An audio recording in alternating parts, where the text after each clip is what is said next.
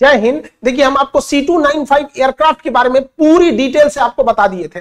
अब इस एयरक्राफ्ट जो छप्पन की डील हुई थी, जो भारत में बनाया जाना था असेंबल करना था, टाटा के साथ मिलकर, अब उसके पहले बैच भारत को मिल गया है और ये भारतीय नौसेना को मिला हुआ है। ये एयरबस कंपनी और टाटा कंपनी के तहत बनाया गया था असेंबल करना था। इसमें छप्पन एयरक्राफ्ट भारत को एक्वायर करना था, जिसमें से हमारे पास पहला बैच जो है, इसका आ गया है और इसे नौसेना को दिया गया है। देखिए, ये मल्टी रोल होगा, ये टर्बो प्रॉप है। देखिए, इसका इंजन बाहर होता है। टर्बो प्रॉप में ना इंजन ऐसे बाहर होता है। इसका सबसे बड़ा फ़ायदा ये होता है ना कि अगर धूल धक्कड़ है पंछी टकरा गया या फिर अनप्रिपेयर रनवे पे उतरा, किसी सड़क पे उतर गया तो धूल धक्कड़ इसके अंदर घुसेगा ना तो टर्बो फ़ैन वाले में आग लग जाता है। इन ससुरों में आग नहीं लगता, ये बड़ा नीचे उतरते हैं सब। और इनका मल्टी रोल है, और नौसेना को इससे मिलने से ट्रांसपोर्ट के साथ साथ निगरानी में भी बहुत हेल्प मिलेगी, क्योंकि ये काफ़ी लंबी दूरी तक जा सकता है, इसे अटैक में भी बदला जा सकता है।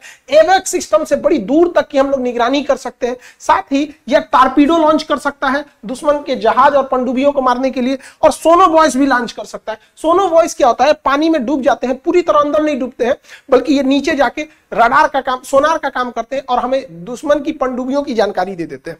तो ये नौसेना को मिलने से, नौसेना को काफ़ी ज़्यादा इससे बेनिफिट मिलने वाला है। हालाँकि इसका फ़र्स्ट बैच अभी नौसेना को मिला है, इसका एक और बैच मिलेगा, जो वायुसेना को मिलेगा। इससे कि क्या है कि पहाड़ी एरिया में छोटे रनवे पे उतरना काफ़ी इजी रहता है। इसे बहुत जल्दी रोका जा सकता है।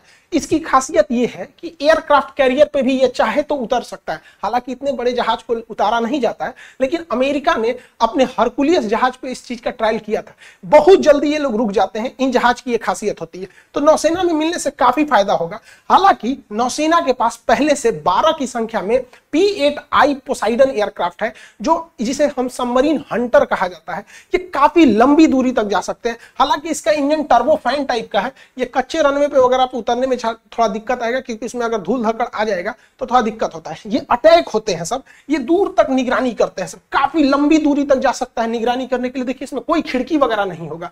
और ये ना किसी भी तरह के अपने आत्मरक्षा के लिए फ्लेयर छोड़ सकता है, टॉर्पीडो लॉन्च कर सकता है पंडुबी के लिए। इसके अंदर पूरी तरह से सिस्टम होता है। देखिए, ये सबके पास अपना अपना रडार है, कमांड सेंटर है। इसमें कहीं आपको खिड़की नहीं मिलेगा। खिड़की की जगह आपको कंप्यूटर, डिस्प्ले, रडार, ये सब चीज़ें आपको देखने को मिलेगी पोसाइडन एयरक्राफ्ट में। और ये पूरी तरह से उड़ता हुआ नौसेना का कमांड सेंटर होता है, किसी भी पंडुबी या सिप के ऊपर ये अटैक कर सकता है। इनका रडार होता है, काफ़ी सबका अपना अपना एरिया होता है। हमारे रक्षा मंत्री राजनाथ सिंह भी इसका जायजा ले चुके हैं और ये काफ़ी ज़्यादा खतरनाक होता है। तो पी हमारे पास पहले से था, उसमें जुड़ गया ये। हमारा C two nine five aircraft अब इनकी संख्या भारत के पास एक बहुत ज़्यादा है, बारह की संख्या में है ये एयरक्राफ्ट इससे कि हम हिंद महासागर पे एक डोमिनेट कर सकते हैं। हालाँकि हमें अभी ऐसे एयरक्राफ्ट की लगभग 20 और संख्या की ज़रूरत है। लेकिन इन एयरक्राफ्ट के अंदर लगने वाले मशीन रडार सेंसर सोनोबॉइस ये सब उतने महँगे नहीं है, जबकि अमेरिका इसके जहाज़ का ही कॉस्टिंग ज़्यादा करता है। तो हम लोग को क्या दिक्कत है? हम लोग अगर जहाज़ बनाने की टेक्नोलॉजी ले ले तो अंदर मशीन सिस्टम लगा देंगे यहाँ पे। तो कॉस्टिंग की वजह से हम इसे और नहीं ले पा रहे हालाँकि हमारे पास 10 अरब सागर में 10 बंगाल की खाड़ी में और 10 हिंद महासागर में 30 तो ऐसे चाहिए। बाकी 10 ऐसे एक्स्ट्रा बैकअप सर्विसिंग या फिर अलग डिप्लॉयमेंट के लिए चाहिए। और कम से कम हमारे पास 40 ऐसे पीएटआई होने चाहिए। हालाँकि जहाज़ की प्राइसिंग को लेकर सिस्टम अटका हुआ है। हालाँकि भारत आगे अगर कोई जहाज़ कंपनी के साथ करेगा तो आगे देखा जाएगा। निगरानी के सिलसिले में हमारे पास एक और अमेरिका से लिया हुआ एम क्यू रीपर ड्रोन है। यह बहुत लंबे समय तक, और इसमें तो कोई पायलट बैठता ही नहीं है। ये रिमोट से चलाया जा सकता है, और पूरी तरह से निगरानी करने में ये सक्षम है M Q nine Reaper drone ये लंबे समय तक हमला कर सकता है, और सॉरी निगरानी कर सकता है, और काफ़ी हाई एल्टीट्यूड पे दूर तक जाके ये निगरानी एक्यूरेट कर सकता है। अमेरिका इसका बहुत यूज़ करता है, हालाँकि इसका हम लोग नौसेना में यूज़ करेंगे। हालाँकि अगर काउंटर इंसर्जेंसी या फिर निगरानी के लिए कश्मीर के पहाड़ी क्षेत्र में भी इसका यूज़ करना चाहे तो कर सकते हैं। लेकिन पहाड़ और जंगलों में ड्रोन ज़्यादा काम नहीं आते हैं, क्योंकि छुप जाने के बाद ऊपर से कुछ खास चीज़ दिखता नहीं है। तो ये जो पी ये M Q nine Reaper drone है, इसका एक हमलावर वर्जन भी है। तो अमेरिका ने हमें हमलावर वर्जन नहीं दिया अटैक वर्जन नहीं दिया, हमें उसने केवल निगरानी वाला दिया है। M Q nine Reaper drone इसकी संख्या 31 की संख्या में हम लोगों ने अमेरिका से इसकी डील की है। इससे भी हमारी समुद्री निगरानी बढ़ेगी और समुद्र के चप्पे चप्पे पे हम लोग नज़र रख सकते हैं यहाँ पर, क्योंकि हम लोग दोनों ओर से घिरते जा रहे हैं। श्रीलंका, मालदीव भी चाइना के इन्फ्लुएंस में धीरे धीरे काफ़ी हद तक आगे बढ़ चुके हैं। इसी सिलसिले में भारतीय, भारत की जो हिंदुस्तान एरोनॉटिक्स लिमिटेड है, उसने थल सेना, वायुसेना और नौसेना के लिए ध्रुव हेलीकॉप्टर बनाए थे। इसमें जो नौसेना का वर्जन है ना advance light helicopter Dhruv mark three. ये नौसेना के लिए स्पेशली बनाया गया इसमें ट्रांसपोर्ट का भी काम कर सकते हैं, हम सैनिकों को भी लिया ले जा सकते हैं, कोई रेस्क्यू मिशन है, अगर कोई जहाज़ डूब रही है तो वहाँ बचाव का भी काम किया जा सकता है इसमें। और इसमें ना, हम लोग टारपीडो भी लॉन्च कर सकते हैं, इसमें रडार भी दिया गया है। इसको अगर आप ध्यान से देखिएगा तो ये रेस्क्यू मिशन कमांडो को ड्रॉप करना ये सब काम में भी आ सकता है। इसके आगे देखिएगा जो थूथूर निकला हुआ है ना, ये थूथूर इसके रडार सिस्टम है सर जिससे कि ये निगरानी में काफ़ी ज़्यादा सहूलियत उत्पन्न करता है। और इसमें सबसे अच्छा चीज़ क्या है कि क्योंकि नौसेना के काम का है, चीज़ कोस्ट गार्ड के काम का है तो हमेशा इसे समुद्र के ऊपर ही उड़ना है। और समुद्र में उड़ने की वजह से एक डीमेरिट ये है कि अगर इंजन की कोई खराबी आती है ऐसे नॉर्मल जगहों पे अगर इंजन खराबी आई है तो आप लैंड करा दीजिए वहाँ पे। इंजन बंद भी हो गया तो ऑटो रोटेट से धीरे धीरे जहाज़ आके नीचे उतरता है, जिससे कि उतनी नुकसान नहीं होता है। लेकिन पहाड़ी क्षेत्र पे और समुद्र के क्षेत्र पे अगर इंजन बंद हुआ या कोई दिक्कत हुआ तो बहुत पहाड़ी क्षेत्र में तो उलट जाता है सीधे। जैसे हमारे सीडीएस विपिन रावत सर का पहाड़ी क्षेत्र में था वहाँ पर। वहाँ बचना काफ़ी मुश्किल होता है। समुद्र में भी यही होता है, सीधे नीचे गिर जाता है। तो जब ये नीचे गिरेगा ना तो इसके अंदर बड़े बड़े बलून होते हैं, उसमें अचानक एयर भर जाएगा वहाँ पर। एयर बैग टाइप का, और ये डूबेगा नहीं। और इसमें से पायलट निकल के तुरंत उसके खोपड़िया पे उठ के बैठ जाएगा। हल्ला करेगा, डूब गई रे हम जल्दी आओ, बचाओ हमको यहाँ पे। तो ये ठीक ठीक है ये नौसेना के काम में, क्योंकि अगर इमरजेंसी स्थिति आई तो उसमें भी कर सकते हैं। देखिए, नौसेना के जहाजों को हेलीकॉप्टर को दूर अगर समुद्र में है, और वहाँ से अगर उसको निगरानी करना है तो बार बार अगर वो बंदरगाह पे या किनारे आएगा तो उसका फ्यूल खत्म होगा। इसलिए नौसेना का कोई जहाज़ अगर समुद्र में है 500 किलोमीटर दूर समुद्र में तो वापस नहीं आएगा, उसी जहाज़ पे उतर जाएगा वहाँ उसका पायलट रेस्ट कर लेगा। पायलट की ड्यूटी भी चेंज हो सकती है, उसमें फ्यूल भर सकता है इम्यूनिशन भर सकता है। लेकिन नौसेना की जहाजों पर या एयरक्राफ्ट कैरियर पर ज़्यादा जगह नहीं होता है। इसलिए अगर कोई हेलीकॉप्टर का जो रोटर होता है, ये बहुत ज़्यादा जगह लेता है।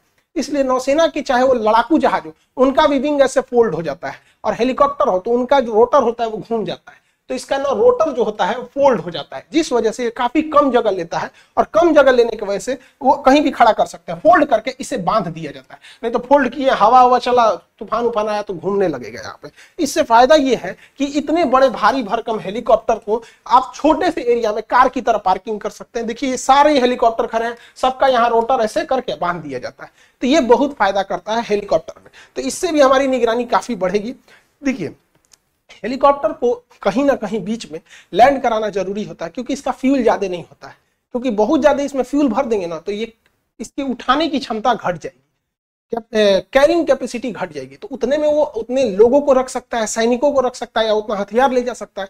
लेकिन अगर ये समुन्द्र में गया है तो अगर वहाँ उसको एक जहाज़ चाहिए लैंडिंग करने के लिए तो यहाँ जहाज़ लैंड कर सकता है। या अगर कोई जहाज़ पर कोई लुटेरों ने कब्जा कर लिया, अभी देखेंगे हैती विद्रोहियों ने एक जहाज़ को बाबल जल संधि जिसको आंसुओं का द्वार भी कहते हैं, वहाँ पे कब्जा कर लिया वहाँ पे, हेलीकॉप्टर से। तो अगर हमें कमांडो उतारना है तो उस कंडीशन में भी ये काफ़ी हेल्प करता है, क्योंकि इसमें बैठने की भी कैपेसिटी ज़्यादा रहती है, कमांडो इसमें भी बैठ सकते हैं यहाँ पर, हेलीकॉप्टर पे लैंडिंग के लिए।